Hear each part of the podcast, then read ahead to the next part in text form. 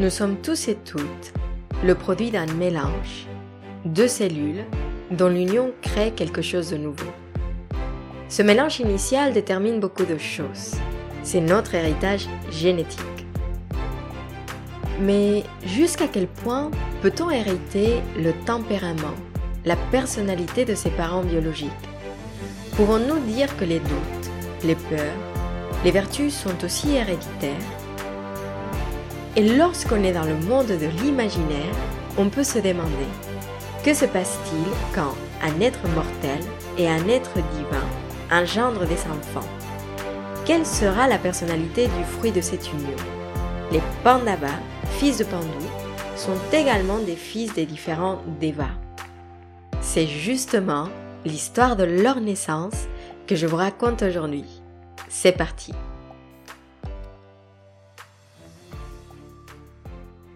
Tout a commencé un beau jour de printemps.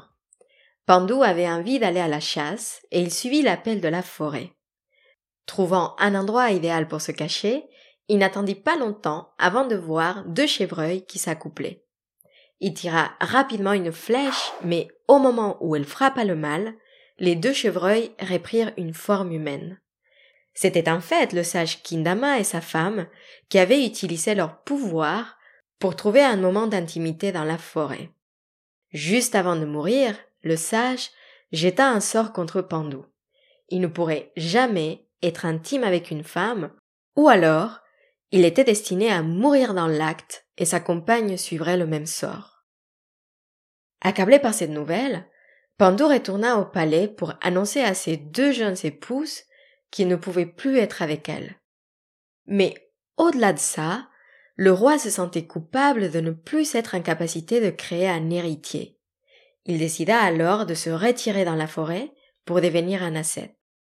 Kunti et Madri, femmes de Pandou, voulurent partir dans la forêt avec lui, et pendant une de ces pratiques ascétiques, Pandou réfléchit à sa propre naissance. Il était fils de roi et fils de sage à la fois, puisque Vyasa était son père biologique. Voilà la solution qu'il attendait.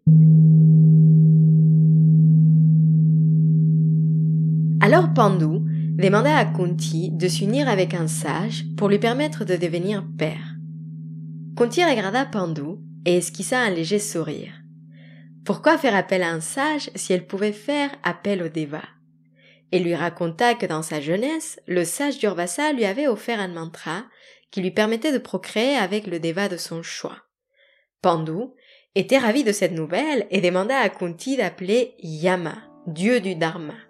Qui mieux que lui, modèle de tous les rois, pour lui offrir un premier enfant? Kunti utilisa le mantra et Yama apparut devant ses cieux. Il plaça un enfant dans son ventre et partit. C'est ainsi que l'aîné des fils de Pandu, Yudhishthira, naquit. Il était rayonnant. Fils du Dharma, il était évidemment d'une grande sagesse. Et comme il était le premier enfant appartenant à cette nouvelle génération, malgré le fait que Gandhari était tombée enceinte bien avant, souvenez-vous, c'était lui, Yudhishthira, qui était destiné à devenir le roi de Hastinapura.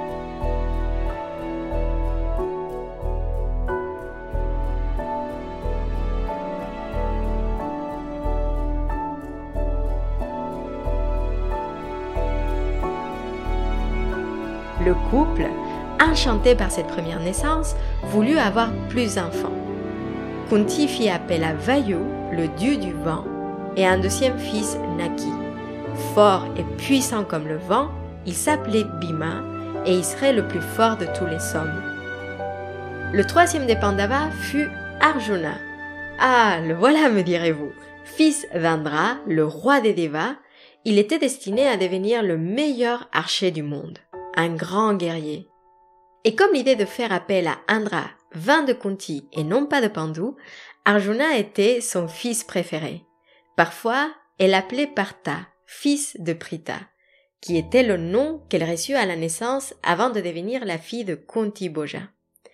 Et quand Madri, la deuxième épouse de Pandu, apprit le secret de la naissance des trois premiers Pandavas, elle voulut pouvoir offrir à Pandu des enfants à son tour. Elle demanda alors à Kunti de partager avec elle son mantra. Et Kunti, qui savait que c'était une bonne chose de pouvoir assurer la succession du royaume, parce que plus d'enfants voulait dire plus héritiers et donc une plus grande stabilité pour le royaume, accepta la demande et se rapprocha tout près de Madri pour réciter le mantra.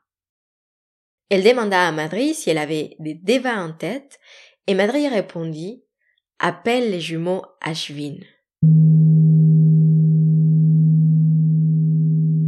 Si vous connaissez ces devas, vous êtes probablement formé en Ayurveda, puisque les jumeaux Ashvin ou Ashwini sont les devas de l'Ayurveda et les médecins des devas. Des créatures au corps d'homme et à la tête de cheval, ils se promènent dans un chariot céleste qui leur permet de voyager dans tous les royaumes, et ces jumeaux sont associés avec la prévention des maladies, la bonne santé, et on dit même qu'ils ont le pouvoir de ramener les morts à la vie. Alors, naturellement, Madri donna naissance à deux jumeaux, Nakula et Sahadeva, qui étaient tous les deux l'incarnation de la bonne santé et tout le monde parlait de leur beauté sans égal. Et voilà nos cinq frères Pandava. Pour revenir à l'introduction de cet épisode, nous verrons tout le long de notre histoire que chaque Pandava est en fait intimement lié à son père divin. On verra que la question du dharma sera un grand dilemme pour Yudhishthira, tout comme la force qui s'exprimera dans chaque geste de Bhima. C'est pour cela que quand j'entends cette histoire, je pense à mes origines, et je me demande quelles sont les questions, les dilemmes, les doutes que j'ai hérités des anciennes générations. C'est une question que je ne peux pas répondre maintenant, que je ne pourrai probablement jamais répondre, mais qui me rappelle que nous vivons tous dans un monde connecté. Un monde où nous partageons justement ces questionnements, où nous sommes influencés non seulement par nos expériences personnelles, mais par les expériences des personnes qui nous entourent au quotidien. Nous pouvons bien sûr choisir quoi faire avec notre héritage, mais nous ne pouvons pas oublier que nous vivons dans un monde où nous sommes tous intimement liés, où les générations précédentes ont eu une influence sur notre façon de voir le monde, un monde où les bonnes et les mauvaises choses ont eu un impact dans notre présent. Et à notre tour, nos actions auront un impact dans le futur. Et pour conclure, ça me fait penser à cette phrase de Victor Hugo. Et dans les veines le doux lait de ta mère et le généreux esprit de ton père. Sois bon, sois fort, sois honnête, sois juste. Et reçois dans le baiser de ta grand-mère la bénédiction de ton grand-père. Je vous remercie pour votre écoute et vous souhaite une excellente journée ou une très bonne soirée. Comme d'habitude, si vous souhaitez soutenir le podcast ou laisser vos questions et commentaires, vous pouvez laisser un avis sur iTunes et je lirai vos messages dans les prochains épisodes. D'ici là, vous pouvez me retrouver sur les réseaux sociaux, at Yogini Laurita sur Instagram. C'est toujours un plaisir d'échanger avec vous. Je vous dis donc à très bientôt. Prenez soin de vous.